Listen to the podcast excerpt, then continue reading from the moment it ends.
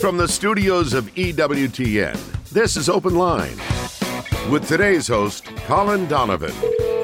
In North America, call toll free 1 833 288 EWTN. That's 1 833 288 3986. Outside North America, call 1 205 271 2985 or send an email to openline at EWTN.com. A tremendous Friday to each and every one of you. We've reached the end of another week. Thanks so much for tuning in to EWTN's Open Line.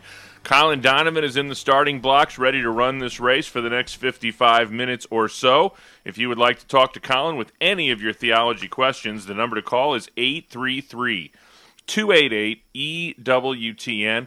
That's 833 288 3986. If you're outside the United States and Canada, that number is 1 205 271 2985.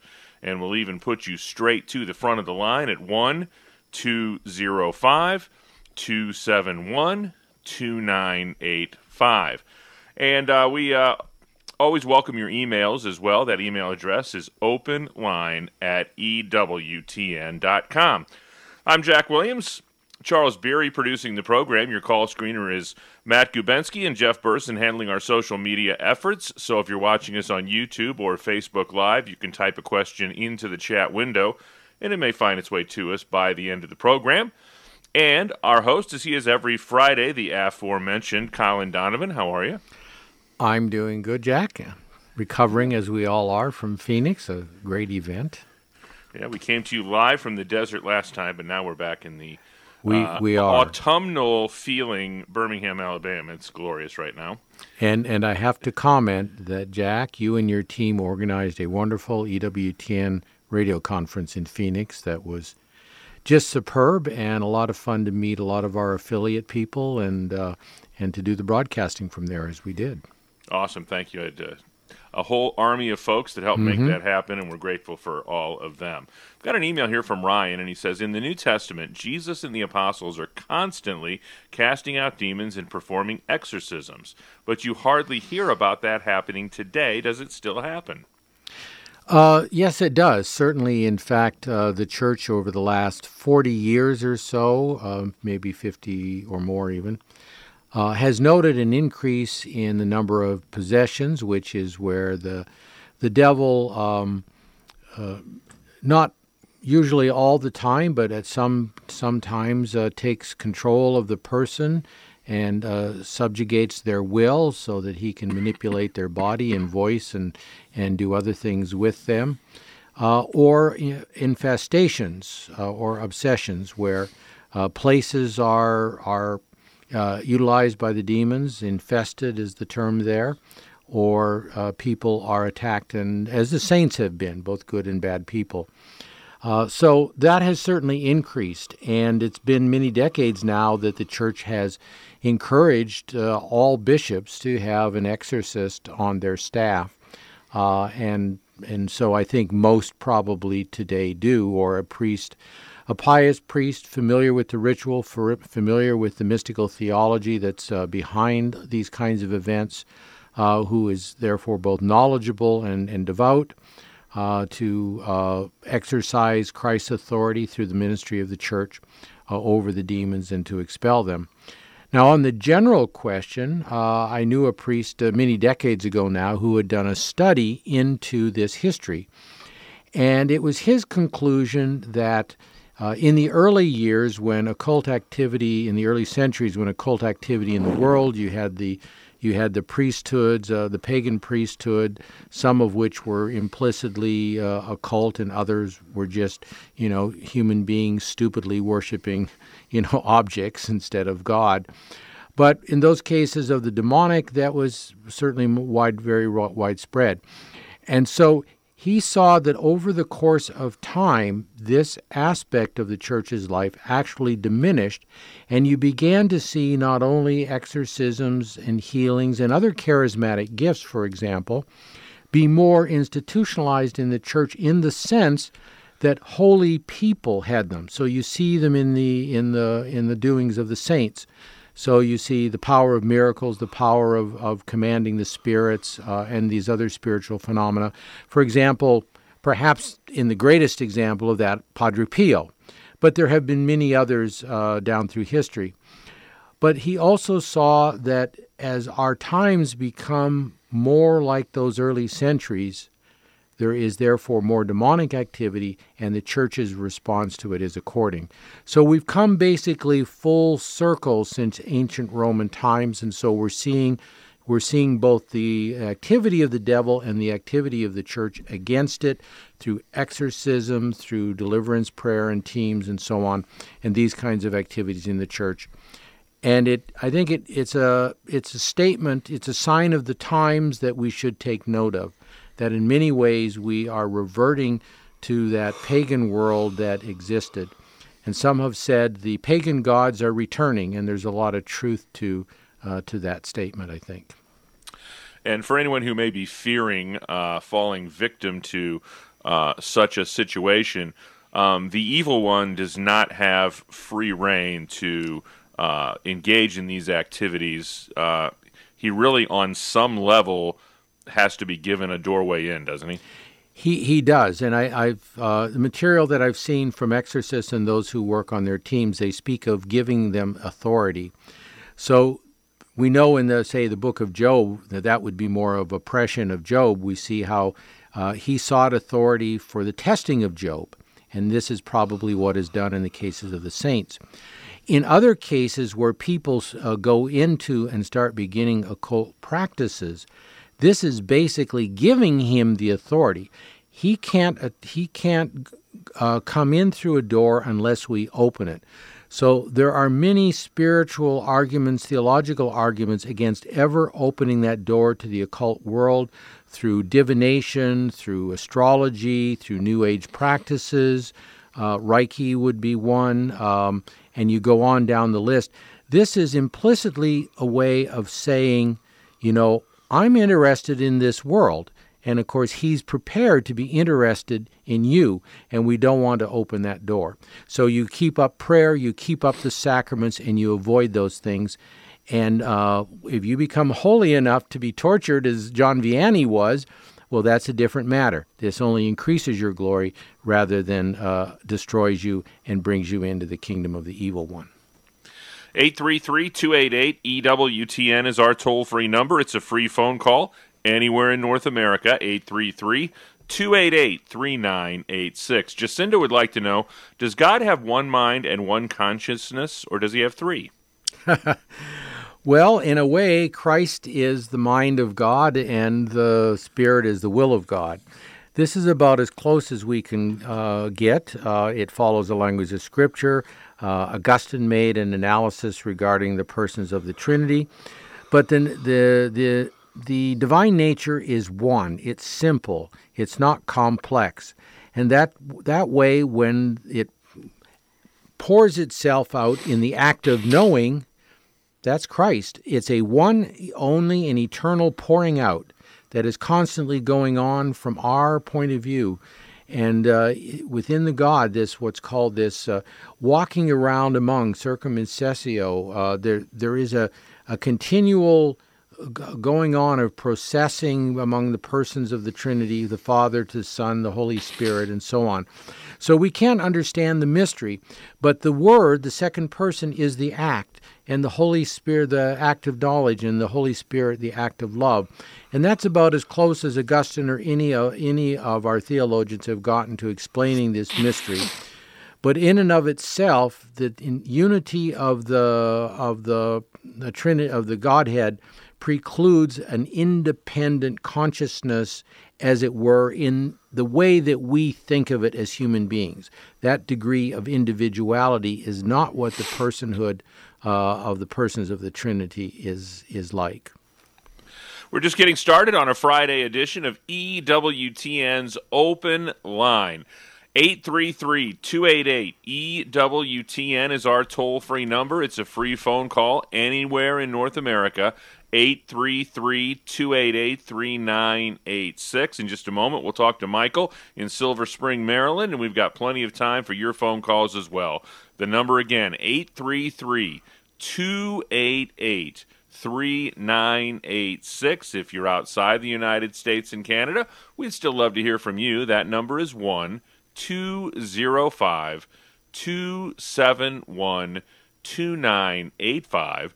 And we'll even put you straight to the front of the line at 1 205 271 2985. And you can always uh, reach us via email. That email address is openline at EWTN.com. That's openline, all one word, at EWTN.com. It's EWTN's Open Line Friday Talking Theology with our very own Vice President of Theology, Mr. Colin Donovan.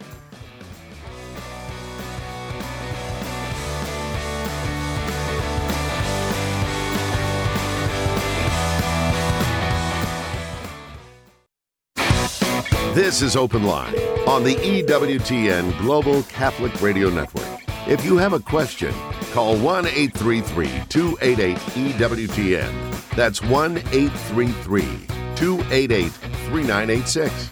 Outside North America, call 1 205 271 2985. Or send us an email to openline at EWTN.com. You know, we got a great new book hot off the presses from EWTN Publishing, and this is one you're going to want to pick up.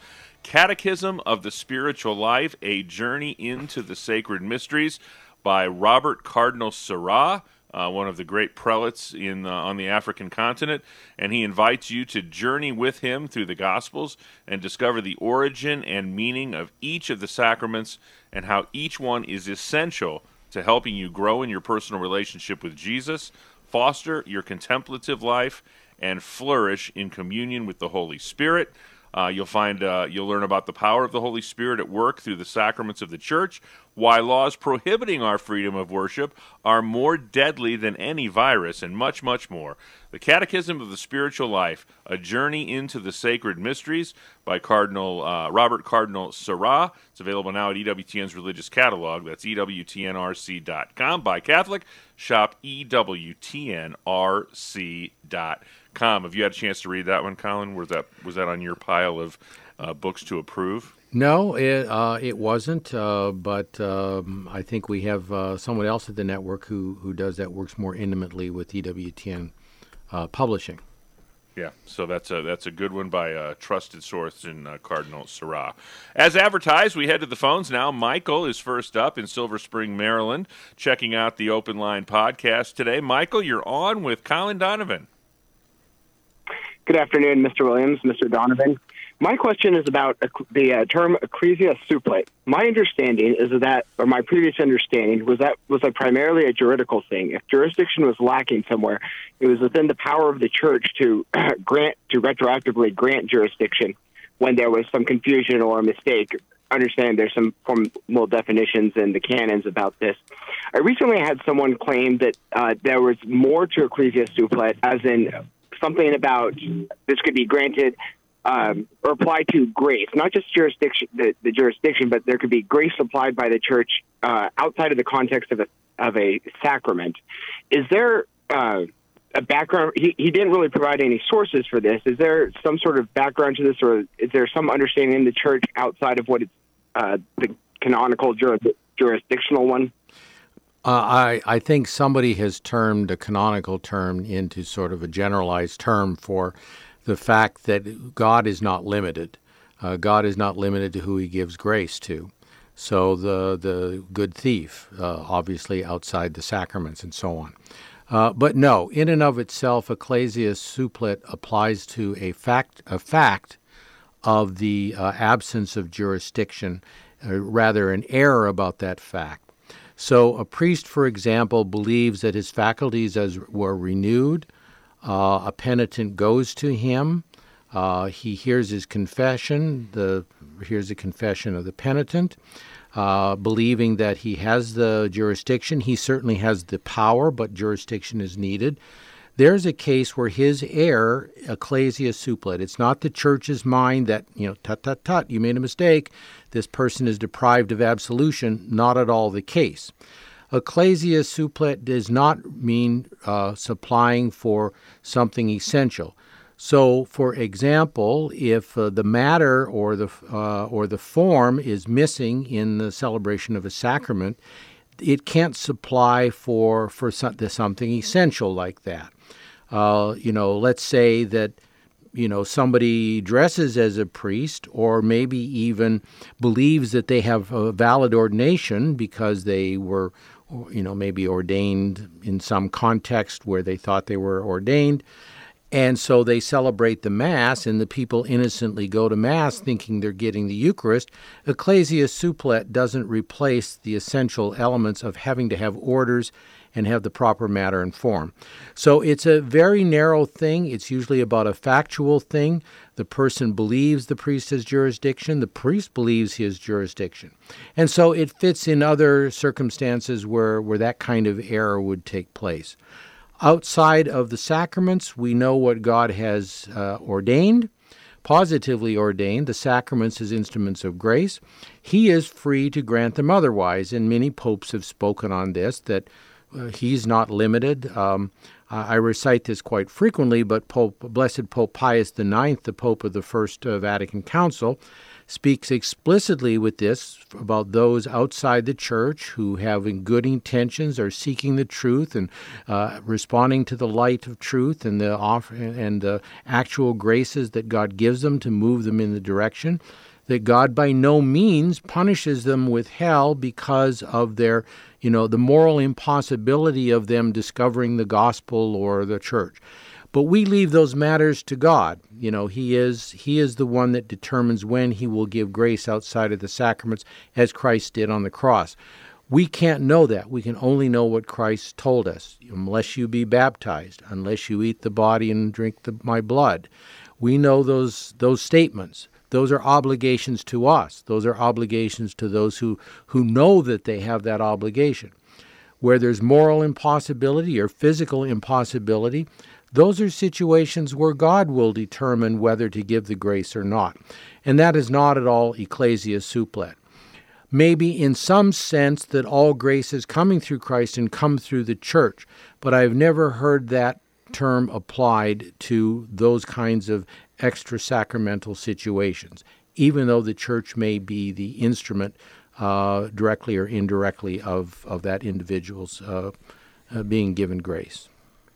833-288 EWTN is our toll-free number. A couple of open lines and plenty of time for your calls at 833-288-3986. To the Commonwealth of Massachusetts we go. Daniel is a first-time caller listening on the Station of the Cross. Daniel, you're on with Colin Donovan. Hello, guys. Um, long-time listener, first-time caller. Mm-hmm. Um, I got a lot of... Uh, things going through my head and when people are talking. Do you have to be so called born again to, when you die, either go to heaven, see Jesus, see God? You have to be born again.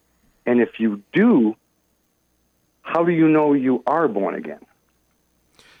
Okay. Well, I, I somewhat answered that in the last question as well. Christ established a method by which the graces of the redemption are distributed. He said to the apostles, Whose sins you forgive, they shall be forgiven. He said to his audience, as John records in chapters 3 and 6, the necessity of baptism and the necessity of the Eucharist. Now, that necessity is something that those who believe that Christ said that and meant it, obviously, if their consciences believe that, they have an obligation to follow it. We can't know what God does outside of that. We do know that Christ established the apostles. He said he would be with them to the end of the time, end of the age. They are all dead. Who are those apostles today? Well, Paul appointed Timothy and Titus as bishops. We know there is a history of bishops in the first century, in the second century. We have Irenaeus saying in the middle of the second century that you know where the church is because those bishops who trace their pedigree, as it were, to the apostles. This is where the apostolic authority that Christ left the church is to be found, with those who have their uh, the episcopal pedigree, their overseer pedigree, if you want to take one of the common translations of episcopoi, that pedigree goes back to the apostles, showing that they have a received authority. They are not the origins of the authority. They are not the owners of the authority. They're not the owners of the teaching. They're not the owners of the sacraments. They're not the owners of their brother priests but to, and bishops. They're, but together in the communion of the church, they share that mission that Christ Himself had, and they continue it down through time and all down through pl- the places. That's what the role of the Catholic Church is to be that continuing mystical body of Christ, visibly present in the world, working. And so when you say to be born again, it has a meaning. It has a meaning which the tradition, the tradition of the apostles, the fathers, the church, down through the centuries, being born again is unless you are born again of water and the Holy Spirit. Or as uh, as uh, Peter said on Pentecost, repent and be baptized for the forgiveness of the sins. So it's not a mystical act, it's a sacramental act which Christ established in the church. So we know that baptism is the door to the graces of the redemption the grace of the Eucharist, the grace of reconciliation or confession, the grace of the anointing of the sick, the grace of sacramental matrimony, the grace of holy orders and the priesthood and diaconate and the episcopacy. We know that the church, the baptism, is the door to all of those things. We know this because the scripture and history attest to it. What God does outside of that, as I told the previous caller, we cannot know, but we know He is merciful on the one hand and He is just on the other. And He will weigh the consciences of individuals and He will give graces as He pleases, and He will accept the give justice as He pleases. Um, we know He gave justice to Abraham. He was he was attributed righteousness was attributed to him. St. Thomas Aquinas says that all of those graces of justice given to the patriarchs and the Israelites before were in view of Christ. They didn't know of Christ, they didn't have the name of Christ, but they were justified by the same redemption that justifies us. So looking forward, whereas we look back to Christ. But it's the same justification. So we leave to God those who are not in the church. So the answer of your question is born again. You know it because you go into the church or you bring your baby to the church and the ch- child is baptized or you are baptized. You are now born again. You receive the grace of God. You receive the other graces which the church ascribes to baptism, uh, the infused virtues, uh, the three theological and the four cardinal virtues, uh, sanctifying grace. All of these things you get at baptism. That's the born again. And therefore, re- religion does matter because religion means an organized system or idea that has a basis either in revelation, as Judaism does and as Christianity does, or in a philosophy, as Buddhism does. That's, that's a religion. So the religion of Christ is an organized religion. It's the religion through which Christ continues his ministry in the world, and it certainly does matter. So I, I think it seems like a complex answer, but it's really quite simple. Where in the world is the ministry of Christ Himself, the person Jesus Christ, Son of God? Where is that going on? And how is it going on? It's going on the way it did a thousand years ago, and it's going on the way it did a thousand years before that. That's where we get the confidence we are born again.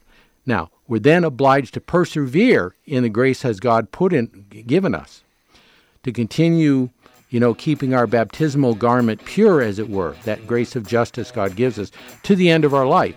That's where most of our problems, frankly, come in in life. Is we find that very difficult because of our weak human nature. But we, we try and we trust in the Lord because all power is His. It's EWTN's Open Line Friday with Colin Donovan.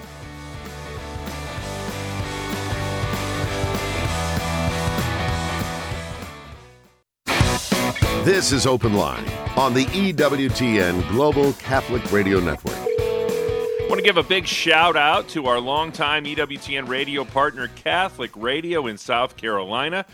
This week, they're celebrating their 18th anniversary on the air. They're now heard on four signals throughout South Carolina in Greenville, Spartanburg, Greer, and Charleston, and in Hilton Head. Congratulations to Mike Brennan and his whole team at Catholic Radio of South Carolina celebrating 18 years of broadcasting the fullness of the truth. 833 288 EWTN is our toll free number. It's a free phone call anywhere in North America. 833 288 3986. Next up is Michael, another first time caller. He is calling us from the province of Saskatchewan in uh, beautiful Canada, two hour north, listening on Real Presence Radio. Michael, thanks for holding. Welcome to the program. Thank you for having me. And Michael, I'm, I do not know if you're aware, but Colin Donovan, our host today, is a native of Saskatchewan. you didn't know how to say that, did you? oh, this was my first time call, first time listen. I've never actually listened to this show. Yeah. I well, find it fascinating. Where, where are you, Michael, in Saskatchewan? Uh, just just north of Estevan and Stoughton area, uh, two hours east of Regina. Okay. Well, I know that that that road to to Winnipeg. Yeah. That yeah, speaking, yeah. yeah. Yeah. Know it, know it well. I lived in Regina for a while and grew up mostly in Saskatoon until we moved away. So okay, yeah, lovely people out here. Yeah. Anyway, what's your question, buddy? I had to uh, comment, maybe a question. I, okay. I'm a long time. I I've studied uh, martial arts, um, mm-hmm. Reiki, uh, massage therapist by trade, craniosacralist. Uh, I do a lot of drum circles and stuff, and I just, uh, I, I just, I had there was a comment on there I was just wondering about because mm-hmm. I, I know there's a lot of uh, kind of witchcraft talk about uh, Reiki and energy work and stuff like that. I'm just, why is, why are these people kind of, mm, I wouldn't maybe demonized or in that Catholic kind of way? Because I was born and raised Catholic sure. myself. So. No, and that and that's a good question. Um, you know, nobody nobody is judging their fate certainly, but what the church does is it lays down markers uh, based on the first commandment: "Thou shalt have you know one only you know no other god except God." And so, based on that, it rules out activities where, for example, if you look at the New Age and the use of crystals and a lot of these things, from the church's point of view, uh, and I think even from the scientific point of view, it would be certainly argued. Um, the point of view is there are no impersonal powers, you know, in the world.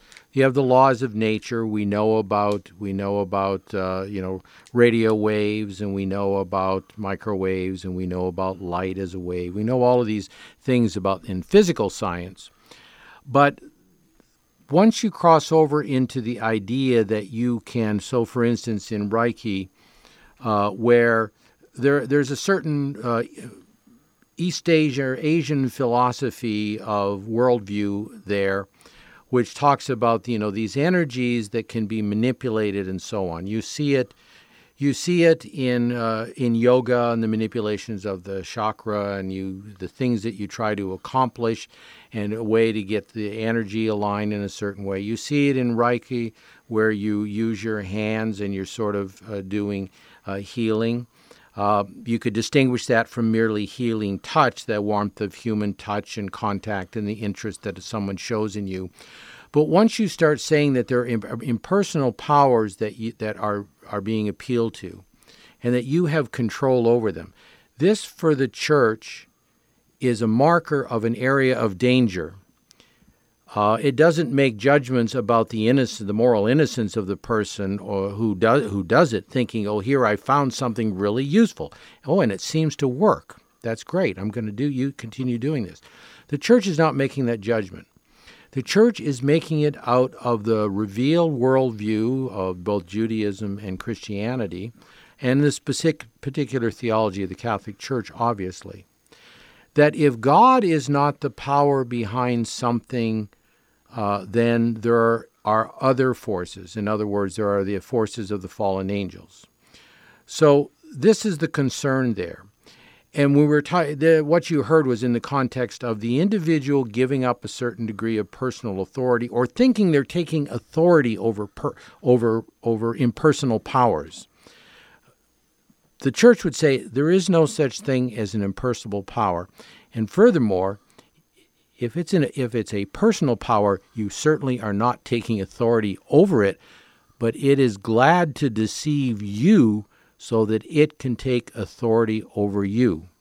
So it's out of the re- revealed world, uh, revealed view of Catholicism, of Christianity, that the church is looking out for the good of her children and discourages any kind of practice which suggests an opening to the, the world of the fallen angels in areas such as this where power and energies are entirely equivocal. It's not like radio waves. You don't have a detector for this. You're making a claim about something that is completely unseen but seems to have an effect. Where is that effect coming from, is what the church would ask. If it's not coming from God, and God doesn't work that way, it's coming from somewhere else. So that's the warning which the church issues. Now people make their free free decisions to involve themselves in it. And I think there are, there are even Catholics who have done this. I've known some. You know, they continue to frequent the sacraments, they pray, they think they're doing, you know, they're doing all right. But the risk is that it will, you know, gradually, gradually, gradually, this will become the all-consuming interest, and the and the faith and the religious practice will become secondary. Uh, and that's obviously what the devil's purpose is. So it's not, it, it's like anything like that. Nobody says, hey, I'm going to go get the help of this guy with the horns, or he's depicted in pictures with the horns and the fiery tail, and we're going to go, you know, there may be some Satanists who do that. But that's not what people they're looking for something of benefit to other human beings. They have a good intention and good purpose. They're just being incautious and imprudent, and that's why the church warns on subjects like that. God bless you, Michael. We hope to hear from you again in the future. Next up is Christopher, another first time caller in Amsterdam, New York, listening at Pax et Bonum Radio. Christopher, thanks for holding. You're on with Colin Donovan. Oh. Hi, Christopher. Go ahead. I was wondering, like, I took my girlfriend to church a few times, and she wanted to receive the Eucharist. And, you know, the priest says, Jesus says, take this, all of you, and eat of it. Now, he doesn't say, take this, all you Catholics. So I was wondering if she could receive the Eucharist before she becomes a Catholic, which we're going to get her. She wants to become one, but mm-hmm. till then, like, yeah. she wants to participate in receiving the Eucharist. Okay, so Jesus said to the apostles, "Whose sins you shall forgive, they are forgiven." Does that mean that I can forgive sins? I'm, you know, it's the same context who was present? Is the apostles present, and, and the others the, who accompanied him, who were his faithful disciples, presumably even his mother.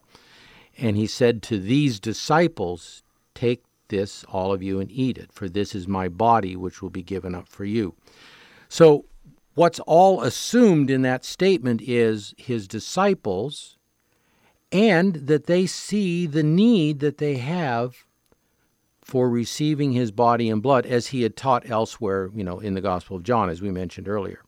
So this is why the church doesn't have an open Eucharist as some uh, non-Catholic uh, churches with uh, Eucharistic services do, but rather that the individual has been uh, come into the church through that door of baptism I talked about in the last segment.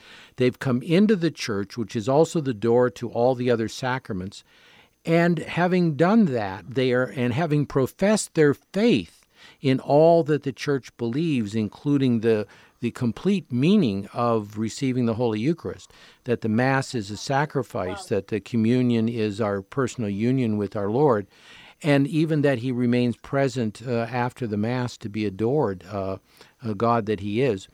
When all of that is professed publicly before the church through being received into the church, which can be two ways. If she's not baptized, then she would be baptized, confirmed, and receive the Eucharist at that occasion. If she's uh, already a baptized Christian, then she would be confirmed and receive the Eucharist at that occasion. So she should look forward with great adoration toward the being able to receive our Jesus for the first time as a Catholic and not try to preempt that. And she won't. Uh, she won't regret having that patience, and the Lord will bless that patience. 833 288 EWTN is our toll free number. It's a free telephone call anywhere in North America. Still time for your calls at 833 288 3986. Be sure to join us for Catholic Answers Live tonight, 6 p.m. Eastern. In hour number one, Rose Sweet joins Cy Kellett to answer your questions. And one of the most popular hours of the month in hour number two, it's Weird Questions with Jimmy Akin. That's hour number two on Catholic Answers Live tonight, 6 p.m. Eastern Time, right here on EWTN Radio. Uh, Ronald would like to know what was the point of Pentecost if the Holy Spirit was already here? Well, if you if you look at what happened, it's the manifestation of the presence of the Holy Spirit. To the apostles, uh, it came in a physical form that they could. I think I'm you know speculating why and hermeneutizing the the text of the scripture. They needed something, they needed themselves. They would have been told to wait for the coming of the Holy Spirit. This told them the Holy Spirit was coming upon them. And then they felt that. And of course, others had the phenomena that they saw. So there was that public witness element. You know, I think since then, probably billions of people have been confirmed, which is the sacramental, you know, uh, analogy to Pentecost and little flames of fire haven't danced on their head, and, and so on and so forth. But for that first body of the witnesses of the apostles, that this attracted people to where they were, generally considered to be the upper room where the Last Supper was celebrated. And then when they went out, filled with new zeal now because the Holy Spirit had had completely come into them, as it were, confirmed them in their in their faith, and when they'd have been cowering, and now they're confirmed and they come out. And now with zeal, they preach the gospel, the basic apostolic kerygma, and they say what I mentioned earlier in the show. You know, they told the story of Christ, and they said, and people said, "What do we do? Repent and be baptized for the forgiveness of the sins." And that is the basic thing that we are all called to do. And so we don't we're not going to see the external phenomena that the apostles saw, which had a purpose on that instance to set them apart uh, from the rest of the, the disciples, even for that matter. Uh, but it was certainly the, the, the kicking off of the church's apostolic zeal, which has not abated uh, since that uh, Pentecost Sunday back in the year 30 or 33 year, whichever uh, historians finally conclude that this all occurred in. 833 288 EWTN is our toll free number. Still time to take your phone call at 833 288 3986. Uh, Gina asked the question Are there biblical references that justify praying to angels? Well, there's certainly the example of Abraham talking to the three angels uh, who were representing mysteriously the three persons of the Trinity, I think, even though he did not see that that wasn't an obvious thing to him, but looking back, we could say that. So he, he spoke to angels. Um, angels were no less the spirits uh, b- before they came down to earth and when they went back, uh, you know, before the face of the Father, which they actually never really left. Uh, so we do the same thing. And we see in the book of Revelation, for example, in chapters 4 and 8, two cases the human case of the 24 elders representing the, uh, the elders of the old law, the patriarchs, and the elders of the new law, the apostles, and showing how uh, their role in mediating the prayers of the people, representing the, the incense rising up to God. Uh, so these are some of the examples but it also follows from the church's conception of what it is. It's it's a communion, and it's not just a communion of those of the just and of the faithful walking around on earth, but it's also communion with those who have gone before us and a communion of those who are in the uh, state of being purified uh, of any dross of sin before they enter into heaven. And so that that communion is that's what the whole church is, heavenly in the place of suffering in purgatory and here on earth. And in that communion we are all alive to each other. It's not that the saints are more alive than we are, or we are more alive than they are. In God, we are all alive, and Jesus even said that. Because when he refuted the Pharisees, he said that Abraham came, came, saw my coming and he rejoiced. And they said, You're not old enough to have seen Abraham. In God, he responds, paraphrasing, all are alive. And so, in God, and through God's power, not through our own or theirs, in God, we can pray to the saints and angels. Um, and it's only because it's in God. The other side of the coin is we may not and should not appeal to the other people, uh, the ones who are not in God, because we're doing it in God. And if we're not doing it in God, we're, we're running risks and dangers. Uh, next up is Jack, another first time caller in Brownsburg, Indiana, listening on Catholic Radio Indy. Jack, you're on with Colin Donovan. Hi there. I just wanted to ask um, if we receive salvation at baptism, um, why do we need to go to confession? Okay. We receive justice at baptism, but we know that that's not the end of the story because I would be probably at a loss to find, even among the saints, we know some saints, their confessors said, I think of St. Therese of Lisieux, whose feast day we just celebrated, that in his estimation, she never committed a, deli- a deliberate uh, mortal sin. His mortal sin breaks our bond with God. But other people do. How do we get back from that? Well, we turn to God. Do we turn to God directly, or do has God instrumentalized it through the ministry of the church? And that's the answer. So we're following, we're, we're doing what Christ says. Now, the, the church even makes distinctions on this point to show clearly what is being done. Because it takes that you know, passage from Easter night when Jesus said to the apostles, Whose sins you shall forgive, they are forgiven. Whose sins you shall uh, uh, retain, they are retained. There's a decision. A decision implies their apostles' knowledge of the sin of the person, more importantly, their willingness to repent or whether they're insincere. So the priest, in, as the apostles would have done, looked for contrition. All of that implies that we, there's our part of that is to tell them what they need to know to decide whether we're contrite or not, whether our confession is sincere. So all of that is packed into it. But over and above that, there is this extra sacramental part that we've sort of touched on in other calls today, and that is that doesn't mean that only through the priest that God can deliver us from our, our mortal sins, from those grave sins which offend him gravely. And so the church says that the person whose contrition is true and authentic can, even outside of the sacraments, be forgiven. And that would apply to Catholics, that would apply to non Catholics. But the basic thing is, frankly, that we are such a creature that sometimes we ourselves are not even sure whether we're seeking forgiveness, whether it's from our family members or others or even God, eh, because there's a lot of downside to not doing it, or because we're truly sorry. That's the difference between in, uh, imperfect contrition and perfect. Imperfect has a lot of our self will in it and our self concern. Oh, I might go to hell. Oh, if I don't do it, you know, what will people think of me? You know, there's all kinds of ego wrapped up in that.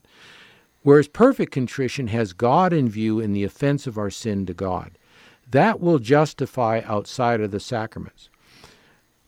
But what for Catholics distinguishes that from non Catholics is that in the sacrament of penance, grace raises the even the imperfect contrition, so that even if you bring all that ego and you're sorry insofar as you would not do it again if you could resist doing it again, maybe not because you're totally in love with God, but you know you're pointing in the right direction. You want to do the right thing. The sacrament will will raise that up, and the absolution will be will be clearly valid and accomplish it. Short of that, if we're un, uncertain about whether we're sincere when we seek God's forgiveness, say as a non-Catholic or a Catholic at the end of life who doesn't have who has sins to forgive and there's no priest around or they're out in the boonies and father's five you know five hours away. We were just talking about Saskatchewan. There are places in there that might be considerable distances from you know from a parish. So what do you do in that situation? You make a perfect act of contrition. But if you don't, whether you're a Catholic or Protestant, there is no justice to raise you up from mortal sin. So it goes back to everything having been committed to the hands of the church, instrumentalized, if you will, so that the church becomes the instrument of Christ, it becomes his eyes, his hands, his, his ears in the world. And her ministers accomplish the works that he himself did. And that is why when he says, whose sins you shall forgive, they are forgiven, we take that as a command to us to bring our sins to the successors of the apostles and those who assist them in carrying out their ministry, the priest. So that's called a precept of Christ, and that's where our obligation of confession comes from. Even though theologically justice can be restored outside of confession with perfect contrition. I love rubber meets the road questions, Colin, and Julia has one of those. She's a first time caller in Middletown, Ohio, listening on Sacred Heart Radio. Julia, you're on with Colin Donovan. Okay. I was sitting in the back pew of at Mass, and uh, a father and two young people come in and sit down next to me late. They were half hour late, so evidently they, they did, weren't regular parishioners, didn't know what time Mass was. Uh, communion time, uh, the father went ahead, the young people were sitting at the end of the pew that would go first. Well, the father went ahead of the two young people. The father, the young people followed them uh, to receive communion from a lay minister. Um, the when I got back to my pew, the lady and a friend of mine who was sitting in front of me was turned around and she was telling this young girl, "You have to consume uh, the host. You have to consume it." And the girl, girl's, "Why?" You know, she's holding it up. Why? And uh, uh, the father sitting there. What do I do? You know, and what do you do? Mm-hmm. Well, had the father consumed it, no, and the other child? didn't the child who was not Catholic probably consumed it. Well, should the lady who turned around asked for it? Mm-hmm. Uh, uh, should she have taken Sure. it and consumed it, or should I- I, I would- have asked? Yes, I, I, I believe in that situation to ensure that it was not carried away, you would have been justified in saying, if you are not Catholic and don't intend to consume that, would you would you please give it to me because this is the discipline of the Catholic Church. Uh, you can't leave the church with uh, uh, the Eucharist and just carry it like that, or some some way of explaining it. So you would have been justified by what's called the law of necessity to re- to take that and to receive it in order to protect the Eucharistic species. So, uh, however that could have been done, you know, sometimes if there's an usher, you can easily engage their help as well. Uh, that would have been a possibility. Uh, so, you know, you may not encounter that. You might inform the pastor so that if he sees these individuals come in again, um, uh, he may not remember them or whoever was celebrating. At least he's aware that they are not Catholics, and then, um, and then it would be his responsibility to try to gently, diplomatically, of course, discourage them receiving and, and even not refusing to give it to them would be also appropriate in that case. And Colin, just about 90 seconds left here, but Jim would like to know why do Roman Catholics hold Thomas Aquinas in such esteem when he advocated that heretics be executed?